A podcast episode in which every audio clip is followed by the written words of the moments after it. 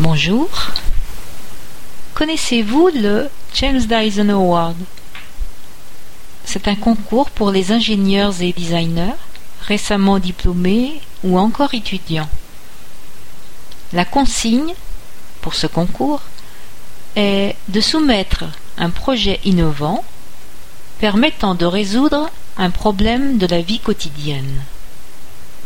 L'un des quinze finalistes de cette année un étudiant de l'Université polytechnique de Madrid, a créé une valise qui suit son propriétaire sans qu'il ait besoin de la tirer. La valise, équipée d'un moteur, est en lien avec le téléphone portable de celui-ci. Pour géolocaliser le propriétaire, elle capte les signaux émis par le téléphone. Elle est dotée d'un système anti-vol si la connexion est perdue, le portable se met à vibrer et la valise se verrouille automatiquement.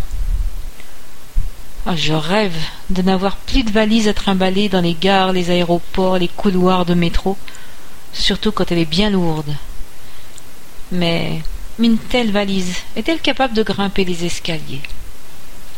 Mistake, mardi 6 novembre 2012.